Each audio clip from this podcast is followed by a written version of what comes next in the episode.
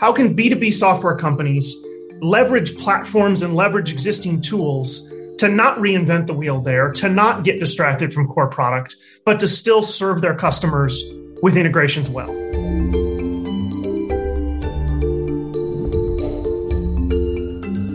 Welcome to UpTech Report. This is our Apply Tech series. UpTech Report is sponsored by Terraleap. Learn how to leverage the power of video at terraleap.io. Today, I'm excited to be joined by my guest, Michael Zuercher, who's based in Sioux Falls, South Dakota, and he's the CEO and co-founder at Prismatic. Welcome, Michael. Good to have you on. Thanks for having me. Now, Prismatic is an integration platform for B2B software companies. Help me understand, Michael, what was the problem that you saw in, in the marketplace and that have set out to solve?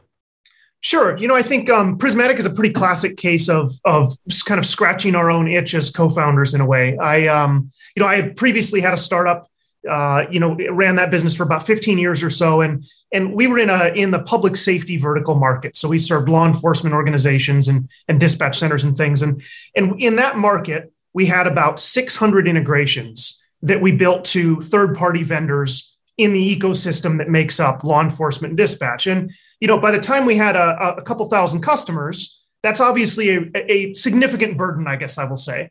Um, and so you know what we experienced over the the of course of our previous journey was uh, you know r&d resources were eaten up increasingly by these integrations. Implementations were slowed down. It was a big support burden. Uh, you know and, and you know many of you in the saas space can kind of probably connect the dots from there around all the challenges that come with with dragging something like that i guess along in your product. And so you know uh, truthfully I, I never felt like we we kind of solved that problem to our satisfaction in my last business and so upon you know selling that company Nextinet, we were still really stuck on this. Okay, so what about these vertical markets? Public safety being the one I happen to have experience with, where integration is a really key part of succeeding for your customers. And and and how can how can B2B software companies, or in, in our case, B2G, I guess, how can B2B software companies leverage platforms and leverage existing tools to not reinvent the wheel there, to not get distracted from core product, but to still serve their customers with integrations well. And you know, we had kind of tried to solve that problem every which way, uh, you know, over the course of my previous life, so to speak. And and this time started out and said, okay, so so what would happen if you built an integration platform whose sole purpose in life was to serve B2B software companies, kind of in that endeavor that I described. And what we've learned since, and what we've kind of learned along the way with our, you know, with customers and and and just kind of working with the market is that public safety isn't unique. You know, I mean, many, many, many vertical markets have this long tail of integrations that B2B software companies are saddled with. You know, you knew the problem intimately. I, and, I, and, I, I have the scars. Yeah. you have scars. so you know this. And, and you're so now focused on B2B software companies because you're like I was that. There's got to be mm-hmm. others, and and there's an explosion of of SaaS solution software companies. Yep. And we're experiencing the same problem. You're you're just saying, uh, "Let me solve this issue that you have." So, data integration. I mean, this this concept of of combining multiple information from various sources. Let's just look at it for, just for a second. For those of our viewers who aren't familiar with the concept, if you had to describe it to like a five year old, I have a five year old. So, if you were to tell my son, like, "This is what we do," what would you say? I would say that uh, I have a six year old, so I'm going to translate to six year old since that's, I guess, what's on my mind. But um, you know, if uh, what I would say is there, every business in the world at this point uses software as a key part of what they do, either tracking what they do or enabling what they do, or sometimes serving their customers directly with what they do. And and because software is so core to what businesses do now, and because businesses have more and more software all the time that software all has to get along and that software all has to communicate well. And and that's a challenge because different people make each of those pieces of software. And so integrations are how that software gets along essentially. Yeah making sure that they talk to each other. Talk nicely. That's right. Talk nicely and and and pass the right data i guess. It's a, it's like all the software has to go to kindergarten learn how to play well together. Um, this this evolution now of tools to, to be able to integrate the, the explosion of software tools means there's just going to be only more and more and more so the need for it is is so important but you only focusing on on uh, B2B integrations. Um, is that just because that's where you came from and you're like, let me just hone in on that? Is there that much of a difference between B2B integrations for versus B2C software integrations? Yeah, I mean that's a super good question. I'm sure some of it is a is a bias to the problem that I innately understand, right? And there's no question that that's the case. But I think I think additionally, I think you know B2B software tends to have a set of requirements um, around, I think, a higher level of service from an integration perspective, or at least a, a broader level of service than B2C does. Generally, in B2B software, at least in my experience, you know, whoever's producing that SaaS or whoever's producing that software will will build the integrations that are necessary as kind of a core part of the product. I think B2B is a little bit unique in that compared to B2C, in that you tend to have solutions that do whatever they do in whatever niche of whatever vertical market they're in, where integrations become part of how you fit into the ecosystem in a different way than an integration that is like what the software does innately. So for example in B2B or I'm sorry in in B2C, you know, if you are a if what you do is provide uh, you know social network a social network app clearly integrating to whatever is part of that is just a core part of the the application whereas in b2b if you're a field service app that you know that works in lots of different businesses, it might have to hook up, you know, connect to 25 different back-end ERP systems. And so you, you kind of end up with this thing where like, yeah, you could build all of that natively. You could build all that as part of the product, but it gets unwieldy really fast. And I think you have a bit of a different dynamic just because of the way those markets work. Mm. So it, it's the concept, yeah, is it core to your to your technology, often B2C, it will be. So then just have your own developers build the integrations and make it embedded versus B2B. You just need to have your integration marketplace that uh, this person may use one or someone else may use something different. Now, almost all everything is cloud based, uh, uh, right? Everything now is. Uh, I mean, certainly most new applications are. I think if you get into most vertical markets in B2B software, you will find you will find plenty of non-cloud based software in the world still. Um, you know, w- there are still mainframes running business critical systems in the world, right? And so, you know, I think you're absolutely right that startups are all building SaaS. Modern purchases of big B2B software are, are almost exclusively SaaS. But it, we've got we've got at least a decade until you know the premise-based systems are are mostly gone, and and probably longer than that on the long tail not everyone lives and breathes um, um, data integration tools and, and love this concept. but I'm I am kind of curious a little bit. Like, do you know the history? Like, I, I, if you go backwards, I mean, just software sharing from one software to another piece of software. What, what's this journey been like of, of, evolution of it? Yeah, so I will give what is undoubtedly a very imperfect recounting of history, but it's uh, it's it's what I know, I guess. So I mean, you know, obviously as computers and you know mainframes and and then you know mini computers and on down the line became so prevalent in business software became increasingly part of the the general business operation. And this happened all the way back to the you know the 60s 70s probably in some cases before. And and as systems proliferated as you had more and more of them they needed to start exchanging data. And i think in the you know in the simplest context it's it's just basic data like you know we need we need our customer database to be accessible in both our both our crm and our billing system or or whatever right? I mean so so you can see how it kind of started in a, in a really natural way.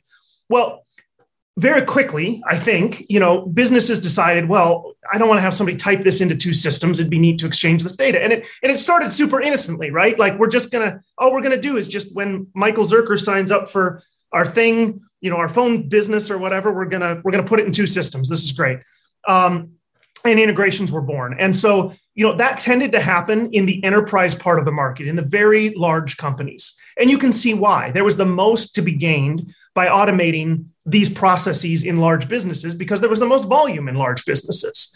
And so, going a long way back, you had businesses building integrations between at the time mainframe systems and then you know kind of all along the the you know the development i guess of, of technology along the way all the way to saas you had large enterprises driving kind of the integration set of requirements and the integration expectations. And that was kind of solved in two ways. Either, you know, let, us talk about kind of the 90s and into the 2000s. If you're a big business and you buy a new ERP and you need a whole bunch of integrations to it, you kind of have two choices. You either get some kind of integration platform and build on that, or you hire Accenture or somebody like that and, and have them build a multi-million dollar custom set of integrations. And both are probably completely reasonable expectations. I've never been in a Fortune 500 business. I have no idea what the what the right answer is, but that is the way the integration market grew up from my perspective. And so you have all these solutions that have existed for a long time. You know, you can go way back. Um, you know, but but you have solutions like Informatica and Boomi and a little bit more recently MuleSoft and and you, you have these tools that grew up to do exactly what I just described. If I'm a big business and I have a whole bunch of tools internally, how do I connect them all together? And then we had this revolution a while ago where you know tools like Zapier started existing, and and the and the plethora of things that are like Zapier. And they they essentially said, well, it's I mean, it's great that that these big enterprises have all these ways to build things for multi millions of dollars with giant staff, but but what about the you know what what I was kind of referred to as like the, the citizen integrator or the professional, where like I'm maybe not a software developer, but I I know how to I know enough about things to to wire up my Mailchimp account to my you know Salesforce CRM or whatever, right? And so so Zapier and friends went and built really good ways to, to do a lot of that. But you're basically still doing the same thing. You're still integrating. You're in much smaller businesses, sometimes businesses of one, but you're but you're integrating tools that are used by that business essentially inside their own operation to, to tie them together largely. My CRM to my ERP, my ERP to my financial system, whatever. What has happened more recently, and, and what Prismatic is part of, is the endeavor to say, rather than focusing on either a very large business or a very small business integrating their own things, which is what I think most of the history of integration platforms is. Well, increasingly, the expectation is on B2B software companies for all of that to exist out of the box. Mm. You buy a new financial software today, you just expect that it has integrations to Concur and Expensify and whoever else, right? Out of the box. You just expect that you can go to an integration marketplace, click go, and it's going to be connected. You don't want to buy Zapier and connect them together. You don't want to buy anything and connect them together. You want it to just work. And so, as that expectation has been pushed onto B2B software companies, there, in my in my belief, is that there's a, a, a big gap of in the integration platform space for platforms that are specifically focused on kind of the, the, the specific things that a B2B software company needs that are different than an enterprise needing to integrate their own things. You know, how do I integrate my product to my customer's ecosystem rather than how do I, as an organization, integrate my own things? And it turns out those are pretty different problems in some ways. And I think, I, I believe this is one of the next kind of iterations of the integration space more broadly. It's almost like it's table stakes as a B2B software company that you have to have integrations and it's a lot of effort and time to so it's, it's it's amazing for me to just realize you know the explosion of software companies and now that there isn't even a space for someone to just manage the facilitation of information between all the software companies as as in in in this additional whole concept. So when i look at, at your website if we just talk about the product itself for a 2nd mm-hmm. um, what basically someone a b2b software company can say all right you just manage it. We'll hook into you and then you'll take care of all the integrations and we just embed that into our solution so you know there are kind of a handful of ways to think about it but but i think it's i think it's almost best to think about for to start the conversation with what are we trying to accomplish in the end and in the mm-hmm. end what we what what most of our customers want is they want a really simple marketplace like page in their app where their customer can go and say, I want to turn on QuickBooks and I want to turn on Slack and I want to turn on NetSuite or you know whatever the examples are. Click, click, click, type in username, password, off we go. Okay. And so that that's where we're trying to get. Now, if you look at everything it takes to get there, you, you get into a ton of detail. I mean, first of all, you need to have the basic workflow for what we're orchestrating. When an invoice gets made here, then do this thing in some other system. You know, when a payment comes in, then do this. And at the same time, message Slack, right? And those can be very simple or very complex. But you also need that workflow to be able to connect to all of these systems out there to NetSuite, to QuickBooks.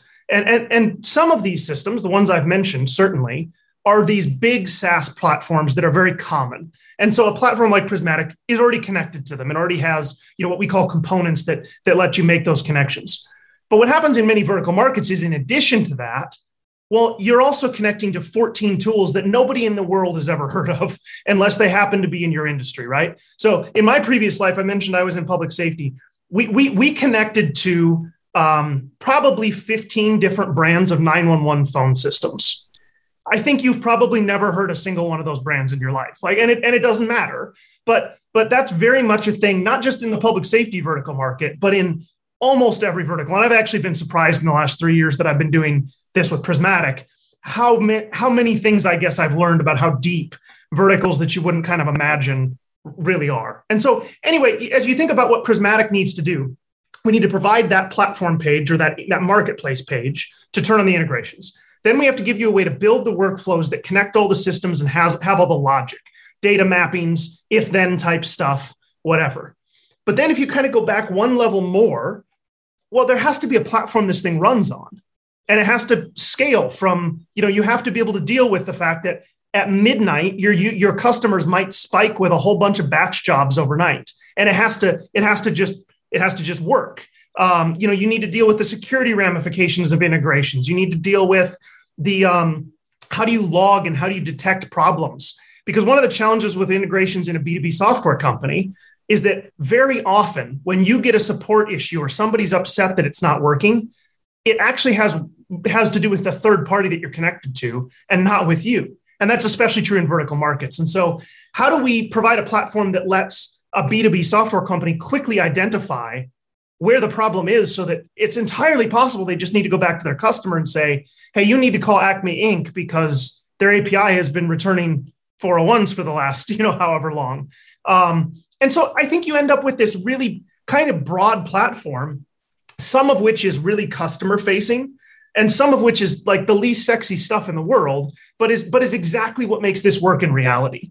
And, and I think in a platform, you know, Prismatic for sure. I think one of the interesting things about it is that probably the things that are the like the the, the most innovative are also the the least sexy in a lot of ways. You know, they're the things you don't see. And you know, one interesting thing about our customers is that almost by definition, if they want to, they can build this themselves.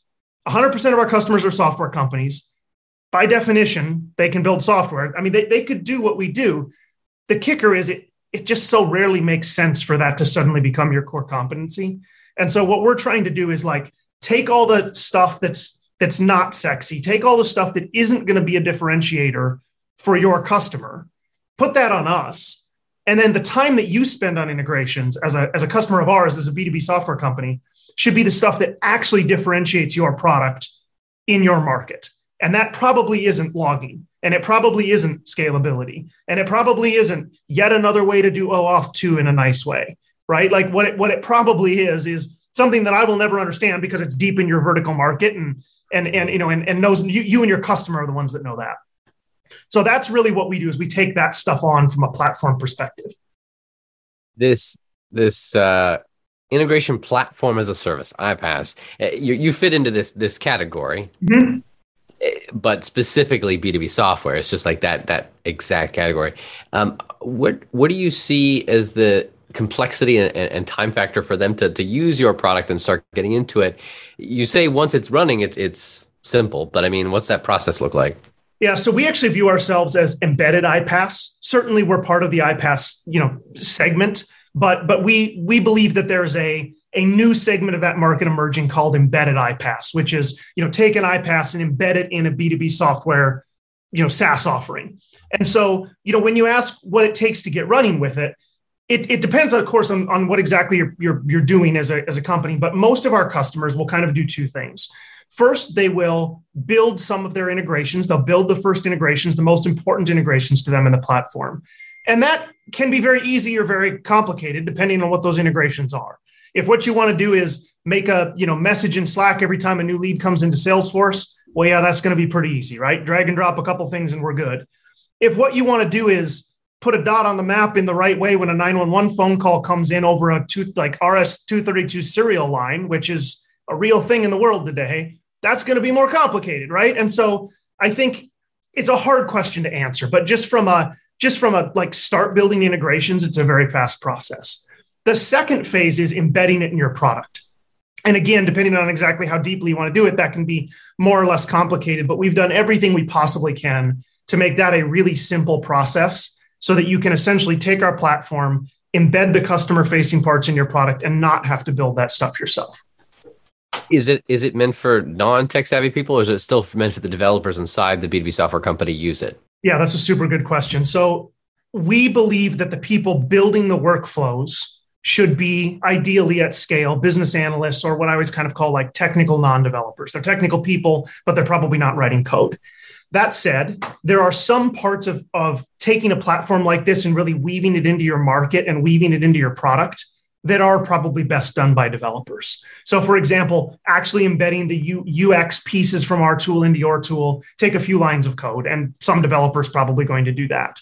Um, you know, possibly building some of the more complex connections to the niche parties that you integrate with in your market like i mentioned 15 different 911 phone systems or whatever a developer may be involved in in some of that orchestration at like the lowest level but once that's done then the developer can step back and the business logic and the workflow and the deployment and the management can happen without DevOps, without development. And so what we see is we don't believe that cutting developers completely out is the right answer. I mean, these are software companies. They have their customers have high expectations about the experience, and, and sometimes developers are just going to be the best to shape that. But we believe developers should use the time they're going to spend on integrations at something that provides a lot of leverage so that the rest of the organization is essentially empowered by what the developer did to, to build a whole bunch on top of it. And, and I think our platform is really specifically designed to be something that developers really like to use because the pieces that they need to do are, are clear and are built in a developer friendly way. And what those do is enable the rest of the organization to do all the things, the 90% of the things that a developer no longer has to be involved in.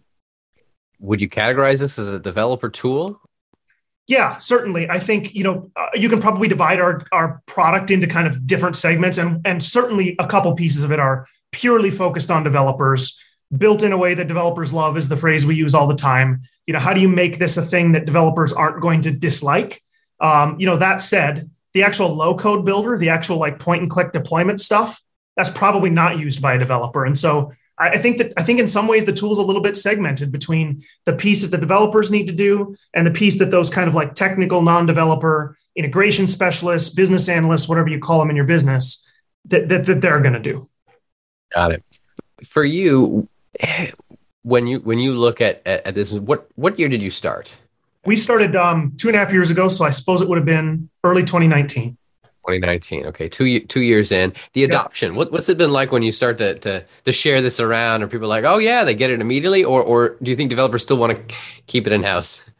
Oh, I mean, I think there's always a predilection to keep things in house as a developer. Uh, you know, I came up as a as a developer myself, and certainly understand uh, that predilection. I think it's terrifying to have something as mission critical as integrations are outside of your control uh, as a developer. And and I think one of the things that that Prismatic has worked super hard to get right kind of since day one is is that experience. You know how do you make this something that that doesn't leave developers feeling like they're going to end up cornered?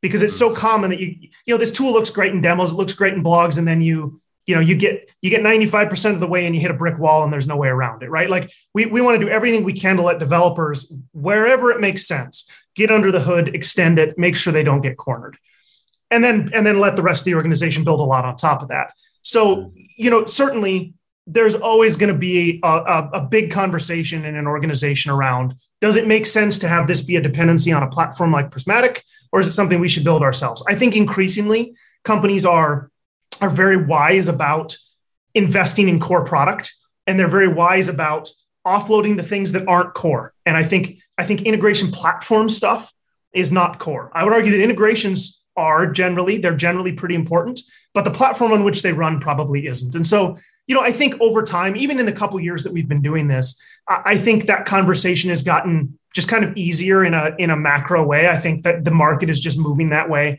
not just with integrations, but kind of with everything.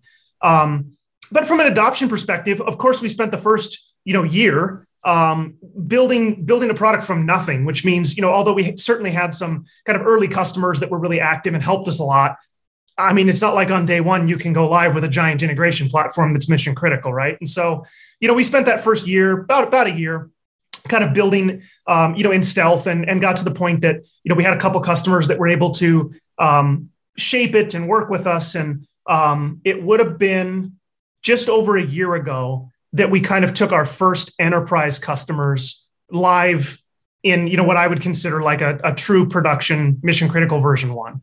And so since then, we've been much more broadly marketing it.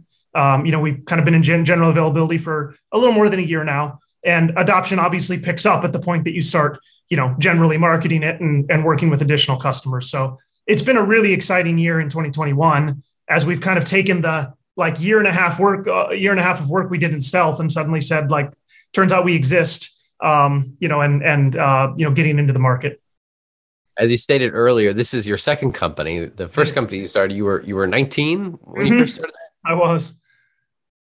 And yeah, you, I uh, love it. Like just easy for you to start a new one. Uh, I mean, I, it's never easy. Uh, you know, I I started my last company accidentally. Um, you know, I was a college kid, met a sheriff's deputy, didn't know any better, got to talking to him about software, and next thing I knew, 15 years had passed, and I was in public safety software and was owned by private equity, right? So like that that was not that was not any kind of like premeditated path. Of course, along the way we got more serious as we went, but I mean, it started as a naive 19 year old that didn't know any better. I, I think this time it's it's it's more interesting because you you certainly there's still an infinite amount that that I I didn't know and I still don't know today, but there are some things you know that I didn't know at 19. And so, you know, that, that has pros and cons. I think in startups, naivete is a really valuable thing in some ways. Um, you know, I often said, knowing what I knew, knowing what I knew at the end of my stint in the public safety market, if I had known that when I was 19, no way I ever would have started that company. Super fragmented market, terrible geographic concentration that made it really hard to grow, kind of a slow, very slow sales cycle because it was sales to government like I, I could I could give you the seven thousand reasons not to get into public safety software, um, and I could probably do the same with the integration market, right? Like there's a it, it sometimes is nice not to know what you're doing because uh, you just get in there and, and and do it. And so starting another company was really interesting. It was really interesting to be back at the beginning. Um, you know, I had I think forgotten what the early days are like. You know, after 19 or I guess 15 years,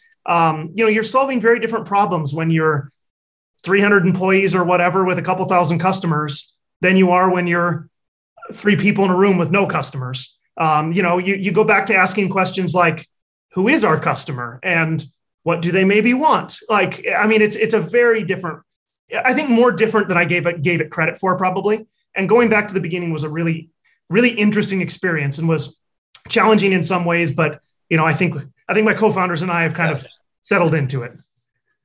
Uh, uh, hopefully a good challenge that that that uh, like, all right, let's Absolutely. roll up our sleeves. If you had to think of lessons learned from the first 15 years that are pivotal in, in playing a role you're applying now in your second, what would that be? Um, you know, I think one of the things that made us successful in the last business is how closely we worked with customers. Um, you know, we from day, I, and that was by necessity. A 19 year old kid studying electrical engineering doesn't know anything about how dispatch centers or sheriff's offices run. I, you know, at least I didn't. And um, all of a sudden, I needed to know how you classify who goes into which jail cell in jails in South Carolina, right? Like, so I had no idea about that market. And as a result, we were forced to get with our customers from, from day one. Like, there was just no other option. It's not like we were geniuses to do it. We didn't have a choice. We didn't know anything and I and I think you know I realized along the way just how fortunate it was that it worked that way. You know, I think we spent so much time with our customers in that first probably 5 years of that previous business that we we were just so embedded in the way they think and the product was just so wrapped around the way they see their day to day, I guess, that I I think I will always carry with me like just how valuable that was. And so, of course, in this business, and at this point, that's I mean, it's common knowledge that that's what you ought to do. I just think I, I think it it was it was so visceral to me, I guess, that you know, in this in in this next business, we've spent we've spent a ton of time with customers. And and I think even though to some extent we're to some extent our past selves are our own customer, I think we've done a pretty good job of of talking to folks that have different experiences and in some ways proving our our own intuition wrong. Um, and, and I think that's been super valuable. Dealing with competition, both from the the first business and now with this one mm-hmm. uh, how how do you approach it do you pay attention you ignore you you uh, what's your process i mean i think you have to pay attention to competition but not let it distract you in any way and i think that's impo- that's that's like I just stated an impossible thing to do. But um, you know, I think that's what you should aspire to, not just as an individual, but as a company. You know, I think it's a challenge in a startup, or, or it's something that's just done delicately, I guess, to keep everybody aware of the market, especially in a market that's evolving as fast as, as ours is, to keep everybody aware of the market so they can make the right decisions in their day to day around you know the work that they're doing. How do you keep them apprised of the market? but not have them distracted by whatever Acme Inc. released three days ago that maybe does or maybe doesn't make a difference. And so, you know, I think I think it's a delicate balance. There are certainly some competitors that we pay more attention to than others because we respect them more. Is the truth. Um, you know, there are some competitors that we, for better or for worse, mostly ignore because we think, you know, for some reason or another, they're just on a different course than we are. Um, but I think you have to find a happy medium. Um, you have to find a way not to let it distract you, but to still stay kind of on the pulse of the market and you know, all of that said, I think much of what you learn from competitors is actually about your customers or uh, their customers perhaps you know where if, if you're smart about it you can you can understand what they're doing in the context of why they're doing it and provided they're a company you respect you can assume they're doing it because they're getting customer signals that it's the right thing to do.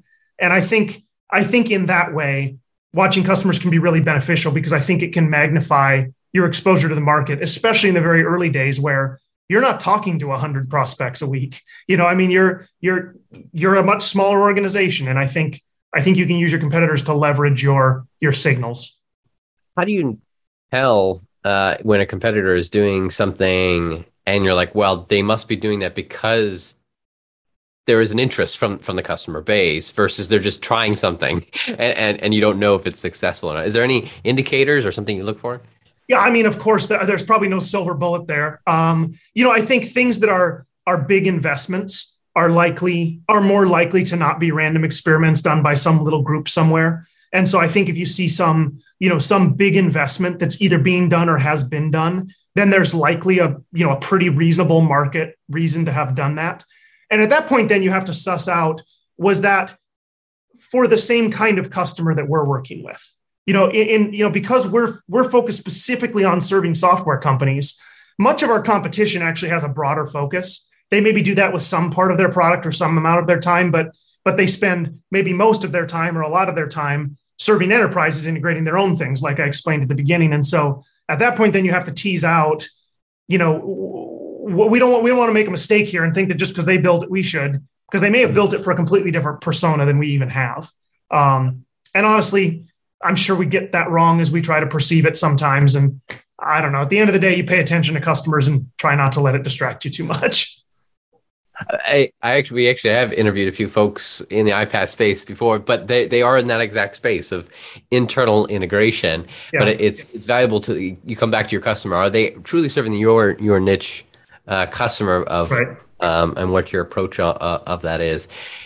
For you, I'm also fascinated because we also have a lot of um, business leaders that that listen to this series is just how you manage your time, your life. Uh, I think you said you have you have a, a six year old. Like you have kids married then?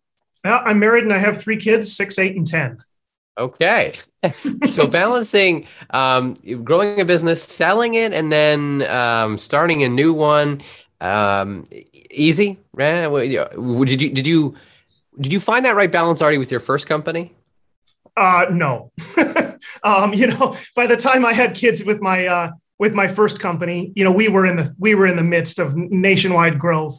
Um, you know, I traveled uh, something like 180 days uh, for a couple years there. Um, you know, it was a it was just a crazy time, and so you know, of course, I was around as much as I could be, and it's not like I was just you know absent. But I, I'm not sure I could necessarily say that there was what would be commonly considered balance. Um, you know, we were owned by private equity for the last three years I was there, and then and then sold to more private equity to different private equity. And so, you know, that's a that's a whole experience. I actually had a very positive experience with all of that, but but that's a I mean that's a game in and of itself, or a you know a, a set of work in and of itself. And so I was super busy, super spread thin, and and that that kind of is probably just the way it was it was going to be. And so I took some time off after selling that business um, which was great. And you know, spent some time at home and did all the things, the projects that you put off for years, and you know, some of that, and got itchy pretty fast, I guess, to get back into it. I think, um, you know, it's it's all I've known since I was 19 years old, and it's what I love to do. And so,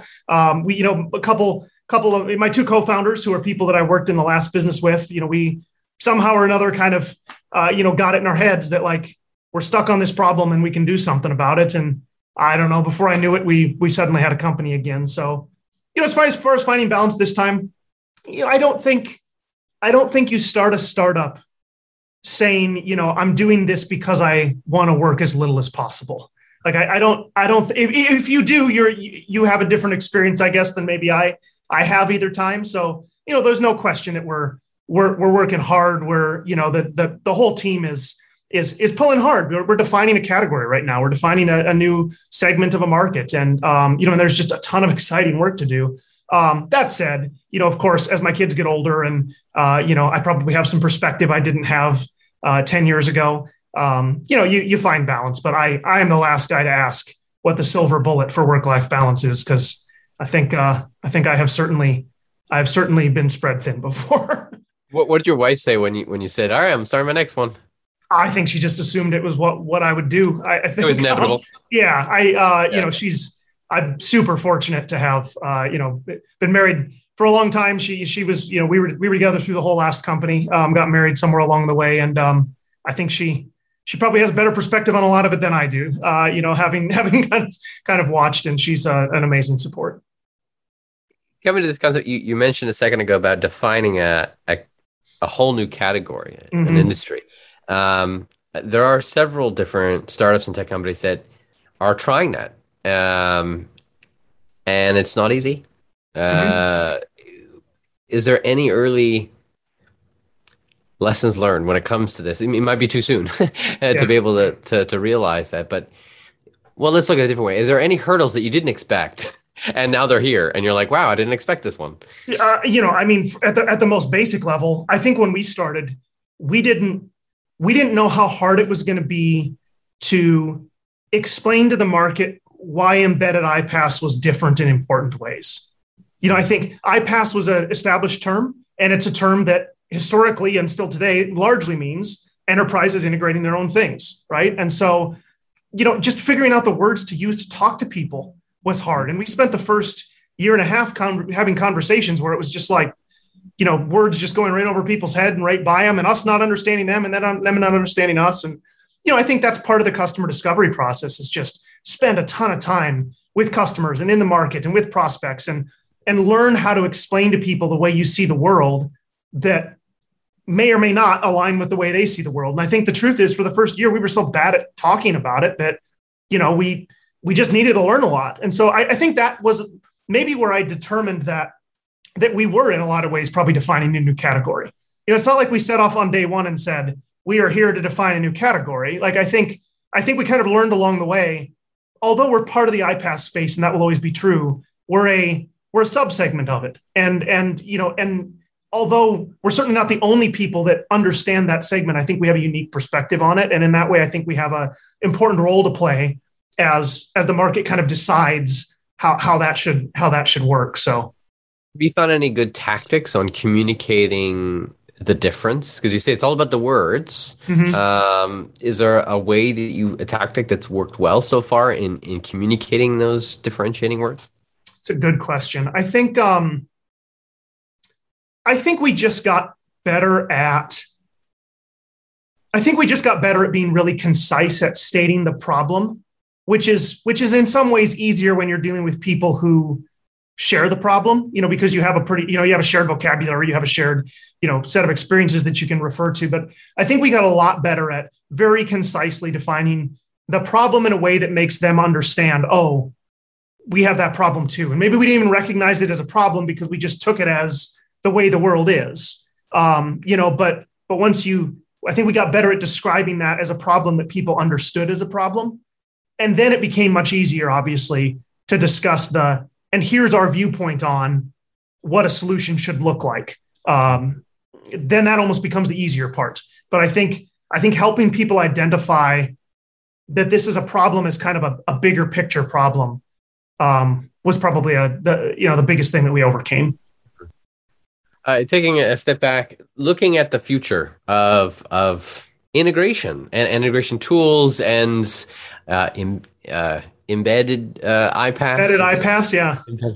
uh, what what would you predict if you just like look down three five years from now? What what what's it going to look like, and where are you guys going to be?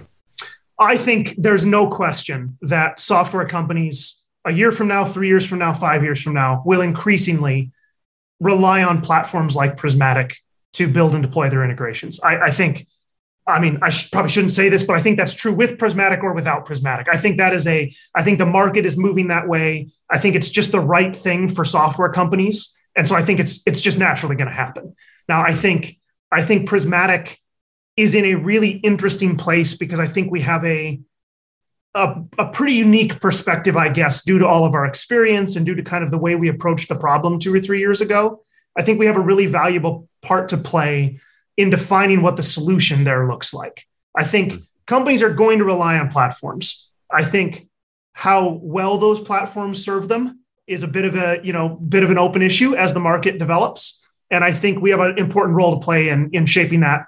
I guess the way we we see it, you know, the way we believe that it should develop. Mm-hmm.